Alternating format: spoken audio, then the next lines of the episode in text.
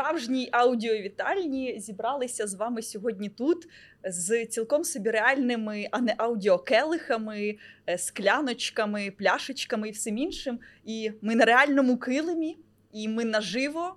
В лайв-подкасті наразі без назви. Спасибі, що ви сьогодні прийшли. Ми безмежно з Богданою радіємо, бо в цьому дні є насправді багато особливих моментів. Ми почали готувати цей подкаст е, в середині березня, і від середини березня до сьогоднішнього дня я ніколи наживо не бачила нашого продюсера Діму, от який іноді з'являється як якийсь привид в нашому подкасті. Ми з ним говоримо, його щось про щось просимо, запитуємо.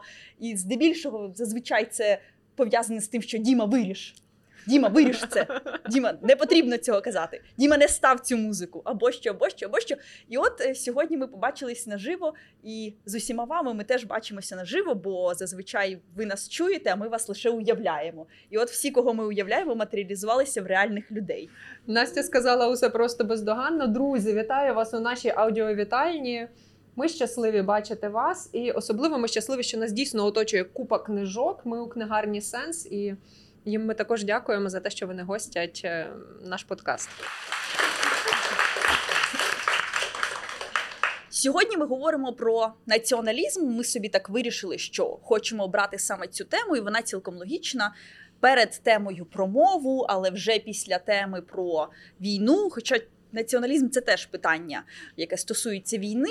І я хочу стартувати з того, що процитую поетичний текст. І я сподіваюся, що ти його впізнаєш. І я навіть більше. Я сподіваюся, що всі його впізнають і зможуть за мною далі е, проговорювати ці слова. Я цитую зсередини тексту, щоб не підказувати. Для нас вона в світі єдина, одна, в просторі в солодкому чарі. Вона у зірках, і у вербах вона, і в кожному серця ударі, у квітці, в пташині, в електровогнях, у пісні у кожній, у думі, в дитячій усмішці, в дівочих очах і в стягі в багряному шумі. Любіть Україну! Так, любіть Україну! А в мені, до речі, це прозвучало одразу. Може, ти чула? Гіч-оркестр колись виконував Любіть Україну. Любіть Україну, як сонце любіть, як вітер і трави і води. А я коли це цитую, то я насправді для себе думаю про те, що в 2016 році був такий проєкт Метамісто Схід. Це була експедиція, яка їздила різними е, містами Донецької Луганської областей і намагалася знайти унікальні коди цих міст. Щось таке, за що можна зачепитися, і навколо чого можна створити якийсь арт-об'єкт, якийсь культурний простір, знайти якісь сенси, які будуть близькі, знайомі всім містянам. Е, Їхній звіт, і це ж книжка про цей проєкт є в відкритому доступі, і дуже цікаво почитати і методологію того, як вони це все досліджували. Зокрема, е, цим займався Саша Мехет. От він тоді для себе відкрив, наприклад, е, такого фотографа Марка Залізняка. Але окрім цього, в Лисичанську знайшли цей код, і цей код полягав в тому, що Сусюра був з Лисичанська. І потрібно було якось від, віддзеркалити Сусюру в місті. І от вони процитували різними графіті е, цей, цей текст Любіть Україну, але слів Любіть Україну там не було. І все одно містяни в цих окремих фрагментах, що і в електровогнях, і в квітці, і в пташці, і в тому, і в тому, і в тому, всюди можна знайти Україну. І от воно відповідає коду цього конкретного міста. І мені здається, що власне цей текст відповідає кодам багатьох українських міст і нас самих, наших ідентичностей, бо ми його не пам'ятаємо. Я, наприклад, не пам'ятаю його на пам'ять зі школи. Але от я ми починаємо цитувати і пригадуємо, і ми можемо за це зачепитися. Ну, бачиш, насправді я на пам'ять знаю текст постмодерніста Сашка Ірванця, який пише Любіть Оклахому вночі і в обід. І насправді я думаю, сьогодні ці рядки будуть сприйматися геть інакше, і про них можна навіть подумати, що це певна наруга, тому що коли сьогодні ми читаємо Любіть Україну, то в цьому є більше того високого пафосу, який е, насправді зараз нам зрозумілий. Зараз цей час, коли ми розуміємо усі слова з великої літери: слова любов, війна, вітчизна навіть. І думаю, до речі, зараз класний час, щоб також перечитувати такі тексти, як і вірванця, тому що він зовсім не заперечує того, що Україну потрібно любити. Але він пропонує подивитись на це з такого грайливого боку. Ну, бо він постмодерніст, він все грається, йому потрібна ця гра, він не може без неї себе уявити. Е, власне, почати я хотіла саме з цього тексту для того, щоб підвести тебе до питання такого провокативного абсолютно. Це Я питання в усіх своїх. Е, Публічних на всіх своїх публічних заходах, якихось лекціях, якихось дискусіях, інтерв'ю завжди ставив і продовжує ставити Влад Троїцький. Він вводить в ступор всю аудиторію або свого співрозмовника запитанням: а що взагалі таке Україна? Йому починають відповідати: ну, це держава, або щось ще якісь варіанти. А він каже: Ні, ні, це все добре, але Україна це що таке?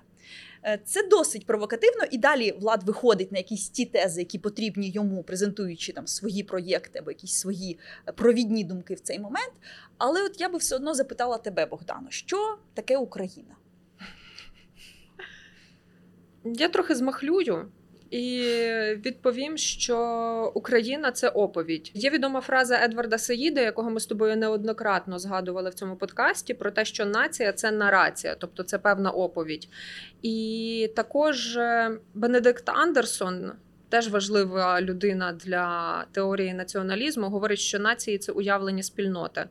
Е, Україна це звичайно держава, це країна. Але коли говорити про приватний стосунок, то Україна це оповідь про Україну, і кожен з нас має цю свою оповідь про Україну важливу.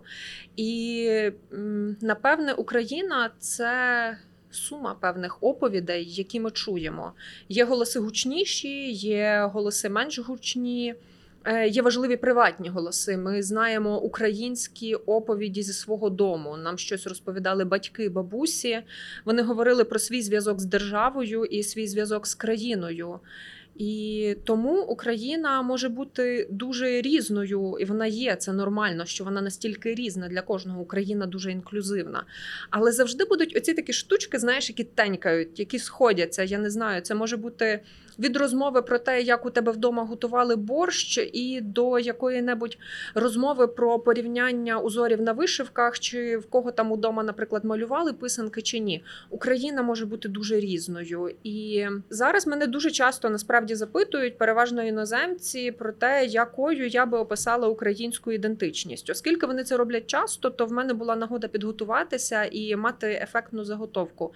І я щоразу, коли говорю зараз з іноземцями, то говорю, що українська ідентичність дуже інклюзивна. Для мене це найважливіше пояснити. Я завжди говорю, що Україна формувалася під впливами е, різних культур і різних державних утворень. Це дуже різні імперії. Це Російська імперія, це Австро-Угорська імперія. Перед тим у нас є також Річ Посполита. У нас є вплив ісламської культури. Ми маємо різні бекграунди. Ми маємо дуже різні культури, оповіді, мови. Ми маємо настільки різні національні спільноти у цій країні. Але що їх об'єднує, це бажання бути разом. Це повага до цього індивіда, який вирішив бути разом і об'єднатися в спільноту. І це насправді робить нас страшенно інклюзивними. Це щось таке, що мені здається, дійсно нас визначає. Принагідно я процитую Мирослава Поповича з нарису історії української культури, де він пише про те, що Україною е, робить людей не кров і земля. Україною їх робить та культура, до якої вони причетні. Україна це люди, які зберігають, розвивають покоління в покоління, певні стандарти життя, цінності, е, побуту і все інше. І я для себе теж ставила це питання: що таке Україна, і якою ми собі її уявляємо. Довгий час цю функцію виконував телевізор. А відтоді це почав робити інтернет, коли нам пропонували, як ми себе можемо уявляти. Я впевнена, що ти не пам'ятаєш це шоу. Але я ж пам'ятаю, у 2009 році на каналі 1 плюс 1 було шоу Я люблю Україну. Я його навіть дивилася, а не- нещодавно мені Ютуб його підкинув. Його ввела тоді Лідія Таран, і там було дві команди: команда жовтих і команда блакитних. А команда... це там, де люди в кубики вдягалися. Ні, ні, це, це інше шоу. Це і на іншому каналі. І в цьому шоу е, була команда жовтих і блакитних, команда Насті Кам'янських і Потапа, відповідно. І були якісь зірки, і вони виконували різні завдання і відповідали на запитання. Там були такі тинки, соняшники стирчали. Лідія Таран була в якихось яскравих сукнях з е, народними узорами. І була була пісня Я люблю Україну. І всі казали, чи любите ви Україну? І вся зала так, ми любимо Україну. А тепер давайте ви вгадаєте, що означає слово зарево. І всі вгадують, що означає слово зарево. Ну і звучить як страшний сон працівника української культури. Так Я не знаю, є. як це ще назвати. Так і є, бо потім, у 2012 році, це шоу реанімували. І його вів уже Юрій Горбунов, але суть не змінилася. Там теж треба було вгадати мелодію, розгадати загадку. І це шоу позиціонували обидва рази як розважальне, гумористичне шоу. Як шоу, де ви смієтеся, напевне, з жартів зірок одне з одного, і де ви намагаєтеся пізнати якісь нові цікаві факти про неньку Україну. Е, Звісно, що воно все таке дуже сумнівне, але так нам пропонують, і такою під таким соусом нам пропонують, зокрема, ці телевізійники, уявити собі Україну. Бо потім ці ж телевізійники пропонують нам її уявляти е, під час святкування Дня Незалежності. Я собі подумала, а яким буде День Незалежності цьогоріч? Зрозуміло, що це не буде свято. Але ми пам'ятаємо, що в нас було в 19, 20 і 21 роках. Через зірочку, чому я не згадую попередні роки, бо йшлося до 2014-го ми, напевне, не пам'ятаємо, що таке День, День Незалежності. Це була якась сцена, якийсь концерт на Майдані, який, можливо, десь транслювався. Відтоді це був основна його частина це, була пар, це був парад. Ну а з 19-го року все змінилося. Бо я подивилася навмисне заради всіх присутніх в аудіовітальні, щоб вберегти їх від цього. Всі святкування Днів Незалежності за останні три роки освіжила, так би мовити, в пам'яті, бо ну добре, бо подивилася вперше, бо я не дивилася тоді. Це тоді. Ну тобі ж сподобалося. Е, Так, я отримала дуже багато задоволення. Я закочувала очі, Це відкидала антропологічна телефон. експедиція. Так, це було я е, звикла до того, що культурологія вимагає від мене завжди експериментів над собою, над своєю психікою. Ну то я власне на це ведусь і це роблю. Ну давай уже кажи. Отже, 2019 рік, День Незалежності, намагаються заспівати по-різному гімн. Тоді його співають різні хори, тоді реп читає Аліна Паш, Тіна Кароль в білій сукні над Майданом також співає гімн. І це дуже багато різних варіацій, як воно звучить. І це дуже розкритикували тоді, бо як можна в гімн вставляти от такий, наприклад, реп від Аліни Паш, і навіщо взагалі потрібно це робити? І чому саме над цією музичною композицією, бо це навіть це не пісня, це гімн, є конкретне жанрове визначення. Потрібно робити ці експерименти. Чому ви не взяли гімн січових стрільців або щоб якусь народну популярну пісню? Та нічим дискусії ці не закінчилися. І тоді це ставив Алан Бадоєв. 2020 рік в нас.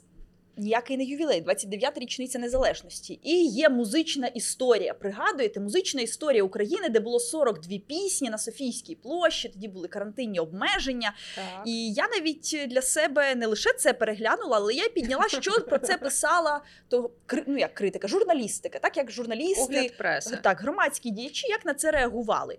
І тоді дуже класне було інтерв'ю Льоши Бондаренка з Лірум для громадського радіо, де він казав про те, що немає поганої чи хорошої музики, є різні аудиторії. Так от, е, що.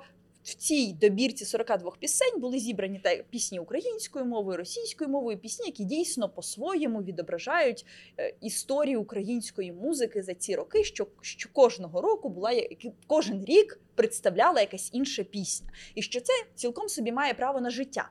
Але чому були з чим були пов'язані тоді суперечки? Що там виступали артисти, які.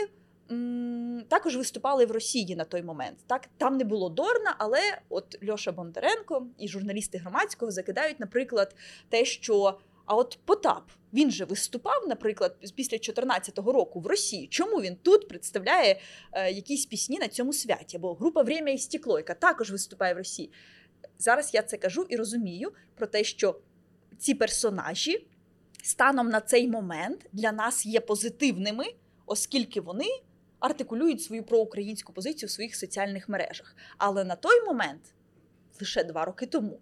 Бачите, це викликало якийсь е, суспільний резонанс. І було питання в тому, що не лише представлена поп-музика, чому немає інших жанрів? Чому музична історія України зводиться До лише популярної музики. до окремих фрагментів популярної музики. Так?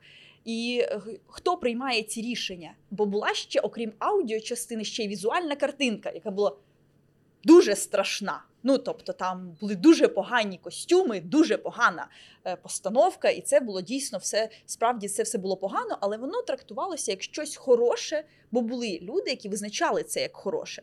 У 2021 році, от власне, ми підступаємось до розповідання історії.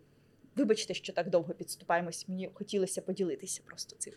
Відбувається екранізація історії України, ДНК України, День народження України, де дівчинка ходить по Майдану Незалежності і проживає різні етапи української історії від древніх е, сіверян до власне 20, 2021 року. І в кінці дарує букет е, чинному президенту. Ну і це така версія історії, яку також розкритикували, бо там не було взагалі майже ні слова про сталінські репресії. Це якось так дуже швидко проскочили. Там не було згадки Першої світової війни. Взагалі акценти були розставлені досить дивно. Історики, передовсім, це критикували. Бо на противагу всьому цьому перформансу, це називалося саме словом перформанс. е, У групи танок на майдані Конго з'явилася пісня також про історію України, де вони розставляють потрібніші, назвімо це так, з української точки зору акценти, де вони згадують і про Сталіна, і про репресії, і про все. Тобто не якесь шаблонне сприйняття історії України, а все-таки якесь ем, більш прогресивне. Я забула, навіщо я все це розповідала. Просто мені Я дуже тільки хотіла спитати, до чого ти хилиш. до, до розповідання історії, що як кожен обирає ту історію, яку він може розповісти про Україну. Е, Я скажу е, річ прикру, але е, як кожен уміє, так він і обирає цю історію. І в цьому немає зневаги чи чогось негативного, тому що наш вибір історії залежить від нашого досвіду. Ми говорили про ці приватні контексти, так? Це що тобі розповідали удома. Комусь справді говорили, наприклад, е, в різних виявах про сталінські репресії, хоча це дуже непроста лектура для дитини. А комусь ні. Потім була школа, яка дуже відрізнялася у різних регіонах. Е, Я колись зробила власну антропологічну розвідку, але в інший спосіб. У мене був твіттер, а у тебе ще його не було. І я написала ось так: е, що мовляв, розкажіть, будь ласка, дорогі друзі, які пісні у вас співалися на уроках музики, тому що у моїй львівській гімназії був такий старший учитель, е, якого я згадую з задоволенням, і він дуже любив пісенник січових стрільців. Він сідав за фортепіан. Грав ці пісні, ми їх співали хором, і е, там в нас було дуже різне і про тютюнника, і зажурились галичанки, і все таке. Ну тобто, в нас був нормальний набір. Але я розуміла, що очевидно моя історія неконвенційна у контексті України, і так і було, тому що дуже багато хто співав е, ну не слався Отечество наше свободне, але розцвіталі яблуні і груші. Це мій варіант. У нас був вчитель музики з баяном. З... До речі, дуже прогресивний чоловік, бо Місто Київ, зірочка. зірочка, місто Київ, Солом'янський район, школа 159. Ем, і він е, грав на баяні, і ми дуже багато конспектів писали. І тоді він же нам викладав такий предмет, як українознавство. І від нього це дуже гарний предмет. Я прошу не кривитися. Бо пізніше з вчителькою українознавства в 9 класі я написала манівську роботу про походження назви Україна і отримала друге місце на міському Тобто в тебе етапі. є підготовка до цього Так. подкасту. Добре.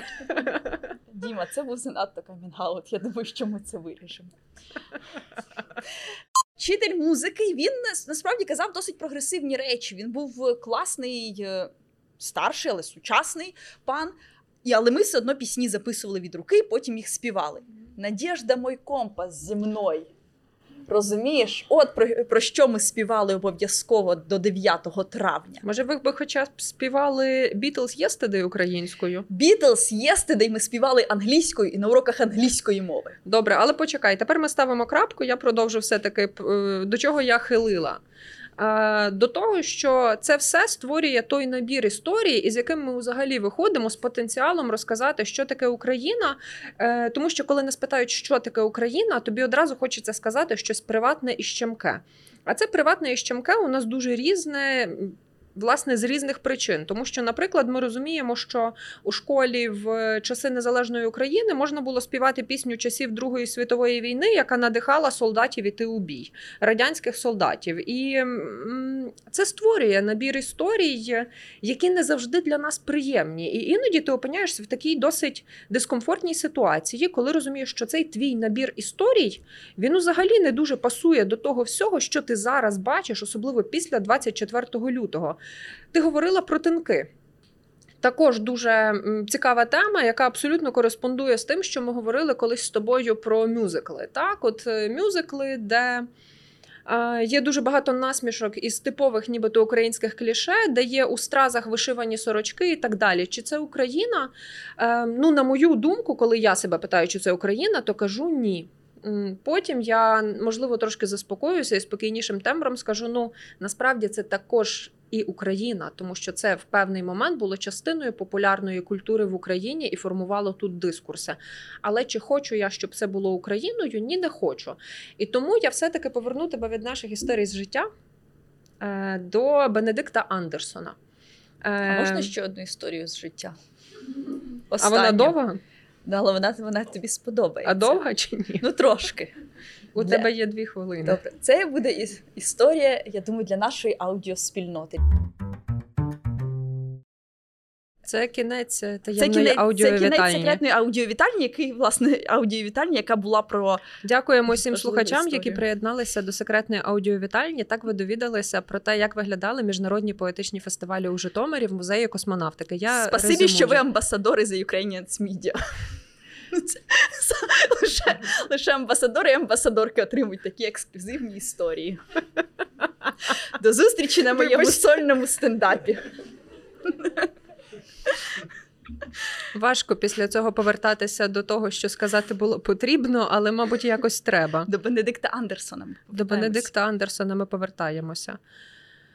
Слухай, я думаю про уявлені спільноти за Бенедиктом Андерсоном. Він у своїй книжці прекрасній, доволі короткій і дуже наповненій теж історіями з життя, які з ним траплялися, але переважно в його професійному науковому житті. Він говорить про те, що уявлена спільнота це не фікційна спільнота, це спільнота, яка твориться. Тобто, коли ми уявляємо, ми творимо. Я, коли готувалася до нашої сьогоднішньої розмови, дуже довго думала про те, що найпростіше ухопити цю творчу уяву у текстах письменників. Як тобі здається, коли вперше почала творитися Україна як уявлена спільнота? У яких текстах? Давай бліц-курс від е, також і учительки Насті Євдокимової. Вже з 1 вересня. Чому ви смієтеся? Абсолютно серйозна інформація. З 1 вересня на Ютуб-каналі Всеукраїнська школа онлайн з'явиться повний курс для 9 класу, який читаю я, пані Анастасія. І там можна буде знайти відповіді на всі ці запитання. Бо насправді уявлена спільнота починається вже десь, якщо вірити е, Грушевському, Франку та іншим дослідникам давньої літератури, вже десь часів Київської Русі, коли в літописах можна знайти сліди.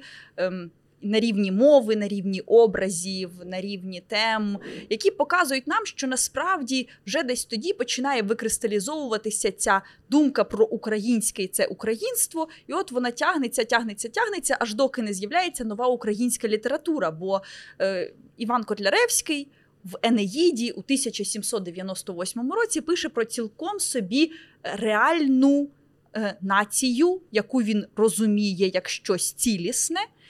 Так, в нього це козаки, так, в нього вони. е, різні, вони в нього смішні, вони в нього кумедні, але, Але це відповідає переживають. Бенедикту Андерсону, який зокрема говорить, що е, нація характеризується тим, що ми не можемо знати усіх членів своєї спільноти. Ми можемо їх тільки уявити. І тому Котляревський показує нам е, фрагмент. І він починає з того, що показує нам фрагмент, і далі ці фрагменти поступово нанизуються як намисто на ниточку. Так, але ні, це водночас багато намист на багато ниточок. От з'явилась одна, і от від неї пішло десяток, сотня. Нагадує гуцульський гардан. Так, тому що кожен текст, який з'являється після Котляревського, а має попередників, тобто це ці теми, ці образи вже десь були. Звісно, ми шукаємо коріння в Біблії. Звісно, пізніше ми шукаємо його в гре- в грецькій римській міфології, але завжди ми можемо його знайти у барокових авторів, які трансформували найбільше біблійні сюжети. Бо потрібно було щось же читати всім тим авторам 19 століття, десь звідкись черпати це натхнення.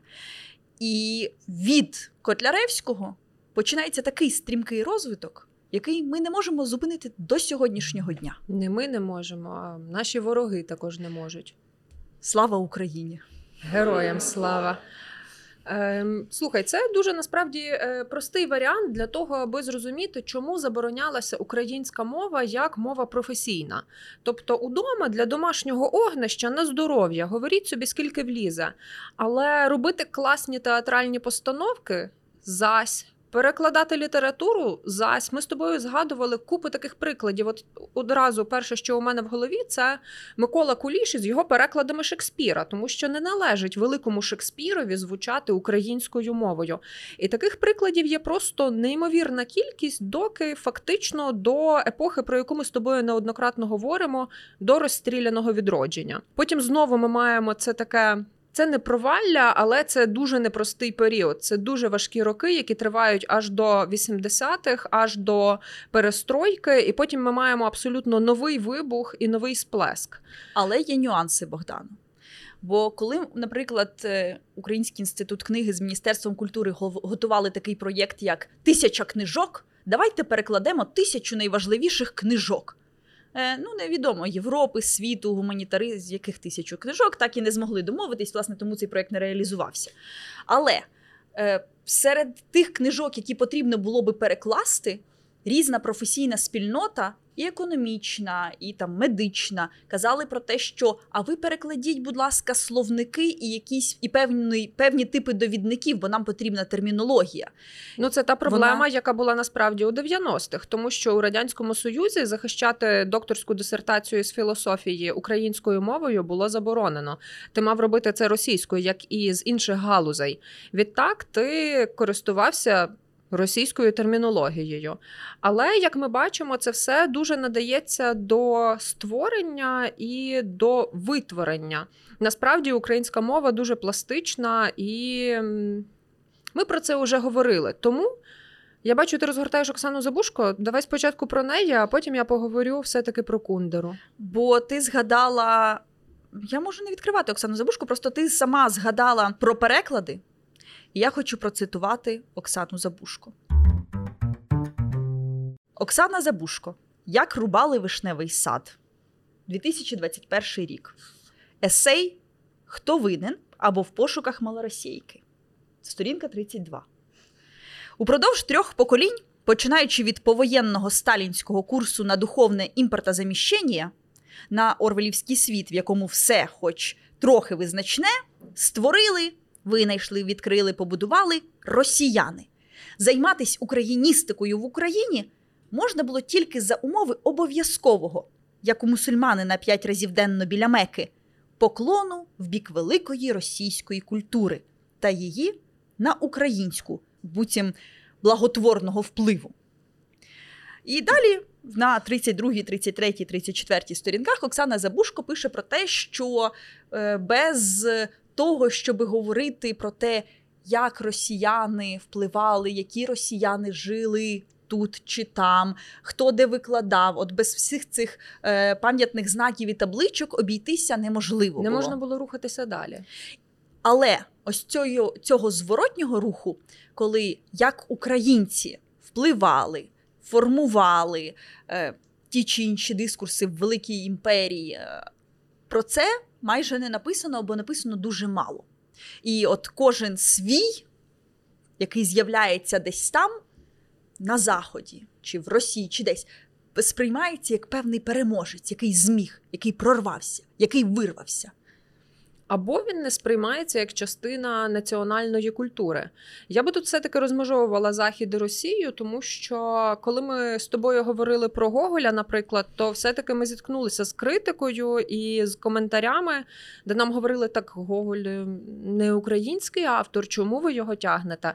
Е, Я не розвиватиму цієї дискусії зараз, але. м, Ми це бачимо на дуже різних прикладах. Е, Ми з тобою говорили про сковороду, якого Росія також намагалася привласнити неоднократно, і це продовжується по сьогоднішній день.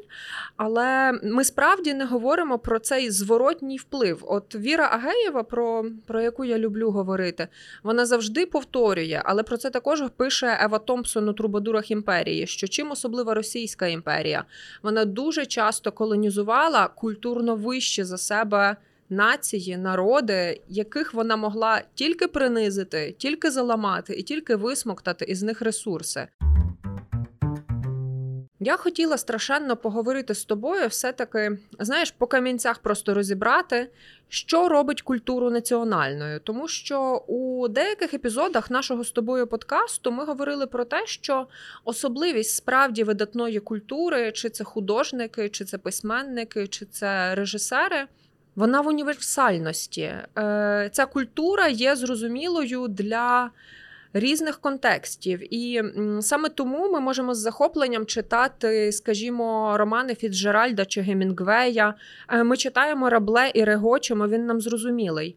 Е, Ми розуміємо, що культура є інтернаціональною у чомусь. Є якась загальна історія культури, де Кундера це дуже класно у контексті роману називає сумою відкриттів. Він говорить, що історія європейського роману це сума таких відкриттів, які можна зробити лишень у романній формі. І він розбирає, якими є ці відкриття. Водночас він все ж говорить про важливість національної культури і якою є ця національна прив'язка. От що робить культуру українською? Богдано, ти довше думала над цим питанням, ніж я. Можливо, в тебе є якась відповідь. Та є у мене відповідь, звичайно. Е, Я думаю, що культуру робить е, українською е, її самоназва і мова. Маю на увазі тут творців. Якщо творець пише українською, тут доволі просто. Ми розуміємо, що, скоріш за все, це твір української літератури. Ем, Це не є настільки стерильно. Ми розуміємо, що українська культура творилася іншими мовами, і це не тільки російська, це також е, польська, кримсько-татарська. Це ті різні культури, про які ми говорили. Але це також бажання називатися українцем і належати до цієї української культури. І тут ми можемо обирати різні приклади. Я насправді зупинилася на двох. Розкажу тобі про них. Е, Перший це режисер Сергій Лозниця, який е, представляється як українець. Коли він їде у Кани чи на інші фестивалі, через кому ми читаємо Ukraine. І ми розуміємо, що він транслює шкідливі для України наративи, тому що він є людиною, яка називає Другу світову війну на теренах України Великою Вітчизняною, і загалом він є людиною, вихідцем із радянського союзу, яка пропагує цей космополітизм, який озвучувався у Союзі, і який за великим рахунком означав російськість, а не космополітизм. З іншого боку, я думаю про приклад Патриції Килини. Е, Це поетка, яка належала до нью-йоркської групи. Її ім'я і прізвище дівоче Патриція Нел Ворен. І це жінка, яка одружилася із Юрієм Тарнавським і вивчила українську мову. Почала писати вірші дуже непогані. Вона видавалася у видавництві нью-йоркської групи. Вона американка ірландського походження, але чи робиться самоназва і цей вибір її також і українською поеткою? Я переконана, що робить. Натомість, чи є лозниця українським режисером, можна дивитися по-різному, бо самоназву він обирає. Але у мене є великі сумніви, чи називати його українським режисером. Ти вже згадувала про трубадурів імперії і Еву Томпсон, дійсно невеликий за обсягом текст, який ми також радимо прочитати. І там е, Ева Томпсон робить огляд різних книжок про колонізацію, деколонізацію. І в цих е, книжках вона власне вишуковує те, що можна застосувати до Російської імперії Радянського Союзу, і те, що можна застосувати лише до Британії та інших країн, власне, і їхніх колоній. І от вона пише, що в англійській мові взагалі немає розрізнення на нація і держава, на громадянство та національність. Я для себе про це подумала, бо дійсно для нас громадянство і національність це трошки різні слова, і ми їх можемо, ми їх по-різному сприймаємо. Ми їх для себе можемо розрізнити. Ти хто за громадянством, якої ти національності? От це два різних рядки в самоідентифікації нас. Тому, окрім прикладу Патриції Килини і Сергія Лозниці, ми можемо навести приклад ще й Марка Вовчка, яка також вивчила українську. Вона це була росіянка, яка так вона десь там вчилась в Харкові, але яка не мала би писати українською мовою, і не мала би стати е, першою україномовною українською літераторкою, яку ми не лише вчимо в школі, але яку ми дійсно ставимо на цей п'єдестал найпершою. Але вона почала це робити, бо це було просто для неї було органічно. Тобто, це було щось не як вибір, а як от покликання. Це було її покликання. Моє покликання бути українцем. Боже, як гарно. Це знаєш, як от так я не знаю, кокетливо сказати, моє покликання надихати. Так, моє про муз в своїй книжці Як рубали вишневий сад Оксана Забушко теж пише. Це я не всерйоз говорила, а вже ж. А я всерйоз теж пише. Ем, я би хотіла дуже поговорити про якийсь приклад, який буде дещо віддаленіший від нас, тому що м, є така річ, яка також мене дратує у спілкуванні з іноземцями. Це коли говорять. е, е, Ви дуже емоційні, ви в епіцентрі подій, ви страшенно перенасичені цими емоціями. Мені щоразу хочеться сказати: та ні, е, я можу вибрати слова, які я вживаю. І коли я кажу, що в Україні відбувається геноцид, організований Росією, то я кажу те, що я маю на увазі. Ну, але це просто приклад. Е, Словом, мені дуже хочеться вибрати не те, щоб стерильніший, але віддаленіший, втім, е, близький для нас приклад. І я би дуже хотіла поговорити з тобою про Мілана, Мілана Кундеру. Кундеру. Я люблю Мілана Кундеру. Це автор, е, яким відкрилося моє читання дорослої літератури. Я узяла у мами десь десяток книжок. Е, Там були Маркес, Кортасар та ще інші, і думала: якщо я хочу бути дорослою дівчиною, мені треба читати літературу для дорослих. Цю літературу читала моя мама, коли вчилась на журналістиці. Вона класна. Тому я читатиму Мілана Кундеру. Е, Але на щастя, у моєї мами бездоганний смак, тому мені ще й пощастило натрапити на дуже класні тексти.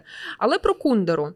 Е, Кундера зустрічає у Празі радянські танки. Погане слово зустрічає, але він бачить це у віч. Він у 68-му році там, і він суперзірка. Він викладає у кіноакадемії, він пише романи, він пише драматургію, яка повним ходом ставиться. Він суперпопулярний. Приходить радянська влада. Він ніколи, до речі, не каже просто совєц. Е, Він завжди говорить е, Російська імперія або Радянський Союз, представлений Росією. Він дуже чітко це акцентує. Е, І він проживе ще сім років у Чехословаччині. Поки він вирішить, що потрібно їхати. І в Кундери є дуже цікавий есей, лінк на який ми додамо опис до цього подкасту, який називається Вступ до варіації. Це есей, який опублікований на York Times і який є передмовою до однієї з пізніших його драм, які, до речі, поставила Сьюзан Зонтах. Там він розповідає про цей свій перший досвід зустрічі із радянською владою. Але мене торкає інше. Перед цим есеєм є редакційний вступ від York Times, де е, його одразу називають чехословацький письменник Мілан Кундера. Е, Його так називають, попри те, що він уже на той час понад 10 років мешкає у Франції. Він уже давно почав писати французькою мовою. Він уже автор знаменитої нестерпної легкості буття. Він усім уже довів, що він обрав цю мову для себе. Інша зовсім розмова про те, як автори обирають мову. Мене тут більше цікавить, що зміна мови не означає зміни твоєї атрибуції. Його продовжують називати чехословацьким автором, хоча ми знаємо, що у Кундери були жахливі стосунки із своєю батьківщиною, і тільки десь Кілька років тому до нього у Париж приїхав прем'єр-міністр Чехії, і Кундера погодився прийняти чеське громадянство, якого він був примусово позбавлений, і натомість передав свою домашню приватну бібліотеку своєму рідному містові. Мені би було дуже цікаво поміркувати на прикладі Кундери і таких авторів, як він, які е, відчувають, що Захід програє. От він в цьому своєму есеєві пише, що він стає свідком прощання з Заходом. Він пише Farewell with West. Якою є їхня національна культура? Я думаю, про це себе також запитували українці в діаспорі, які розуміли, що вони українці, але вони не з УРСР. І це дуже, дуже непроста атрибуція. Насправді, якщо дуже скоротити мій приклад, моє питання до тебе ось яке: чи потребує національна культура, про яку ми говоримо вже майже годину, національної держави за своїми плечима? Напевне ж потребує, бо потрібно на щось спиратися. Якщо ми наведемо приклад е, Василя Махна, так, українського сучасного письменника, який багато років живе в Нью-Йорку, і який залишається все одно українським письменником, про що би Махно не писав, як би він не описував пляжі Нью-Йоркщини, він все одно пише про рідну Тернопільщину. Повертається до Чорткова для того, щоб пройтися ще раз тими дорогами і їх порівняти. А як там у мене колись було, а як там є, а як я в дитинстві? І лише чіпляння за цю пам'ять. Про цю Україну, такою, як вона залишилася, закам'яніла в його спогадах, дозволяє йому творити щось нове. І насправді щось подібне відбувалося із нью-йоркською групою, яка Мгм. також була. Вони були нью-йорківцями. Вони е, ходили в кафе, вони жили своє нью-йоркське життя. Але зустрічаючись в цьому кафе, вони згадували і намагалися відтворити в пам'яті, як же десь там, як же в тій традиції, бо вони все одно І належать до неї більшість з них не бачили цієї України навіть так, але їм цього хотілося. Вони її собі уявляли. Ось вона уявлена спільнота. Е, я одразу думаю ще про Таню Малярчук, тому що твій приклад абсолютно бездоганний з Махном, але Малярчук мене захоплює, тому що е, вона побудувала свою кар'єру і поетику своєї прози на франківському тексті. Вона виросла із станіславівського феномену. е, потім вона їде до Києва, і врешті вона опиняється у Відні. У Відні вона виучує німецьку мову настільки, що може нею писати не так досконало, що отримує австрійські та німецькі премії за своє письмо. Але вона все одно в своєму письмі постійно повертається до теми України. І ми якось замовляли у неї оповідання для журналу Репортерс. Це все одно був такий текст, який нагадує мені Таню часу згори вниз. Ти, напевне, також читала і любиш цю збірку оповідань. І м, точно для них це дуже важливо. Це дуже складно спитати не пошло письменника, коли ти потрапляєш до нього, наприклад, на інтерв'ю, або ти ведеш з ним якусь публічну розмову. Там ну, от що спитати? Чи важливо для тебе те, що є тут Україна? Ну та ясно, що важливо. Колись в мене було інтерв'ю з Ярославом Мельником. І Ярослав Мельник, який насправді дуже, дуже, дуже багато років живе У Литві. у Литві і давно себе вважає литовським письменником. Так, він пише українською, так для нього якісь українські контексти важливі, але він живе давно там. І його життя, і все, що він спостерігає, все, що він може черпати для своєї літератури, все одно є там. І мені здалося тоді з цього інтерв'ю, яке, здається, ніде так і не вийшло, і лежить десь. В якихось моїх приватних архівах, і потім буде, знаєте, десятитомник Анастасія Євдокимова з невиданого з жорсткого диску. І я намагалась його запитати про це, про те, чи відчуває він цей зв'язок, чи потрібна йому тут Україна. В нього тоді вийшло е, поспіль е, два чи три тексти українською в провідних видавництвах. Але я зрозуміла, що ні, що він про це не думає, він Мгм. цим не переймається. І якби ці тексти тут не вийшли, нічого страшного би не сталося.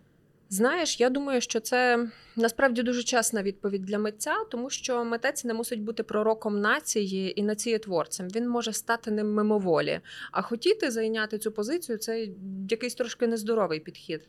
Але у мене є нарешті приклад не з літератури, а з художнього мистецтва. Е, Я дуже люблю у Львові квартири музеї. І е, мої улюблені два це е, музей Олекси Новаківського, який навпроти собору Юра. Це така дивовижна червона вілла, в яку просто дуже хочеться зайти, коли ти просто її бачиш. А потім виявляється, що це музей Новаківського, де була його майстерня, де мешкала його родина. І дуже схожий є музей е, Івана Труша. Також це домівка, яку побудував Труш для своєї родини, для дружини та дітей. Це кінцева трамваю двійка у Львові. Але історія не про те, це дуже класні музеї. Щоразу, коли я там, я дивлюся на роботи Труша, це щось дуже імпресіоністичне. І я дивлюсь на Новаківського, який дуже експресіоністичний. Це художники, які мали можливість їздити по всьому світові, е, які добре навчалися, в яких було покровительство митрополита Шептицького. Але чого їм бракувало, так це національної держави, тому що її не бракувало Врубелеві, який міг потрапити на венеційське бієнале. Врешті-решт, її пізніше не бракувало Олександрі Екстер, про яку ми з тобою говорили, і яка також пізніше оформлювала уже радянський павільйон на венеційське бієнале. Але ми бачимо, яка ціна за це платиться. Олександра Екстер, чиї роботи масово у Росії, і яка визнається російською авангардисткою. А Труш і Новаківський е, були дуже сильними людьми, але їм дуже не пощастило, тому що вони не мали за своїми плечима країни, яку вони могли би представляти. Е, Це як Забужко, про яку ми з тобою теж е, здається, ми навіть обговорювали цю цитату. Як вона приїжджає і у готелі подає радянський паспорт, і її питають, звідки ви? А їй дуже хочеться сказати, що. Моя країна скоро буде на карті, вона буде, але її ще немає. І в цей момент ти розумієш, що це важить. Е, Всі ці розмови про те, що можливий інтернаціоналізм придумали росіяни для того, аби переконати інші поневолені народи також стати росіянами або дуже близькими братами росіян. 1965 року, власне, після прем'єри фільму Тіні забутих предків в кінотеатрі Україна, коли е, так багато українських митців стали і протесту... почали протестувати проти арештів. Після цього Іван Дзюба написав книжку, тонесеньку таку брошурку Інтернаціоналізм чи русифікація. Я її зараз навмисне не цитуватиму лише для того, щоб приберегти це для епізоду про мову, бо ми неодмінно говоритимемо також про українську мову. Це питання стоїть дуже гостро і актуально сьогодні. Але я хотіла би, Богдану, тебе запитати тим часом. Я про це сказала лише тому, що ти згадала слово інтернаціоналізм, і я так за нього зачепилася, і пазл в давай, моїй голові давай. склався. Запитати тебе про те, бо ми це питання виносили для себе в анонс. Як це бути сьогодні націоналістом? От це якось це соромно, чи це якийсь гордий титул, чи треба підкреслювати те, що ти націоналіст, чи цього потрібно уникати? Чи може, можливо, сьогодні навпаки знову в тренді називати себе буржуазним націоналістом? Я не знаю. Ну, я скажу, як би я хотіла, і як мені здається, є. Е, Мені б хотілося, аби слово націоналіст е, не мало того забарвлення, е, яке йому створювала спочатку радянська, а потім російська пропаганда. Бо бути націоналістом це просто бути громадянином своєї держави. Коли я кажу я українка, це те саме, що сказати я українська націоналістка. Якби я була французькою і сказала я французька, і ось мій прапор, бачите, прапорець. Ну, е, ти на- сказала, що свій францей. Ну так, я боюся просто схибити у вимові. Можливо, це послухає моя учителька французької, і потім мене розкритикує. Е, Словом, я би хотіла, аби це слово не мало такого емоційного забарвлення, яке воно має. А має воно через конкретні причини. І ми бачимо це теж на прикладах іноземних журналістів, які е, роками були такими дуже корисними телепнями для Росії і говорили: та тут суцільні націоналісти, тут ці націоналісти просто як там оголтєли так? От якось так вони говорили. Е, Але бути націоналістом це так само, як бути е, християнином чи бути юдеєм. Це так само, як бути гетеро чи гомо чи бі. Це просто є. Це просто ще одна ознака. Є білий, є червоний, є коричневий, є жовтий колір. І мені дуже прикро, що націоналізм стає тавром або викликом, тому що е, потім ти думаєш, Боже, а може бути українкою це щось понад? Можливо, я когось провокую, тим, що я кажу, що я українка, що я люблю свою країну, що е, я одягаю е, елементи національного одягу або що. Це просто частина норми, частина чогось ординарного. Але це я сказала, як би я хотіла.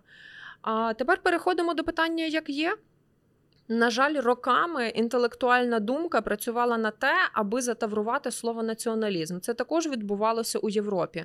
Це відбувалося, зокрема, тому що сама ідея націоналізму вона не дуже підходить Європейському Союзові, який намагається заохочувати е, культурну індивідуальність, культурну диверсифікацію, але їм потрібен єдиний економічний простір для дуже багатьох речей. І слово націоналізм справді стало лайливим.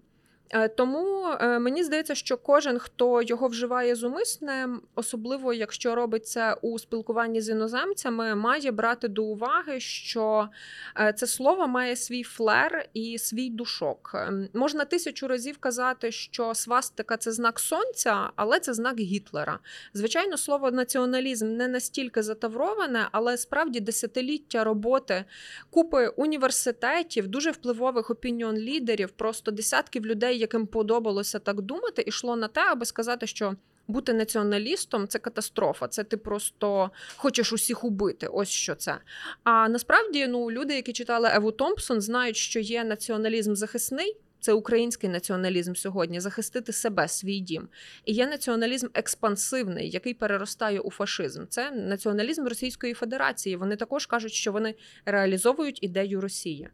Е, Тому зі словом націоналізм мені просто здається, треба бути дуже обережним. І якщо ти не переконаний, що його слід вживати саме в цьому контексті, е, краще назвати себе українським патріотом. Мені здається, це сприймається значно делікатніше як у нашому суспільстві, так і в іноземних. Можна я щось ляпну? Ну давай, ми наближаємось до кінця, тому треба трошки мене збавити. Так, так, так багато ідей і думок, що можна сказати. Просто я подумала про те, що е, чи футболка з Бандерою прирівнюється до націоналізму, я би запитала, якби градус інтелектуальний нашої розмови був дещо нижчим, а так не запитуватиму. Так ти вже спитала. Добре. Знаєш, коли я дивилася виступ групи Калуш, зараз я буду людиною, яка буде говорити про шоу-бізнес. Новини шоу-бізнесу. Це не новини.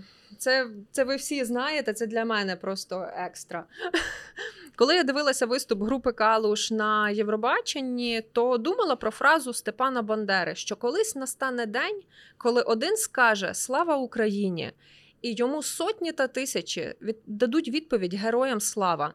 Ми думали, що цей день не настане, і гасло Слава Україні ще на Майдані таврувалося націоналістичним. Тепер усі говорять героям слава. Люди різними мовами знають, як це транслітерувати.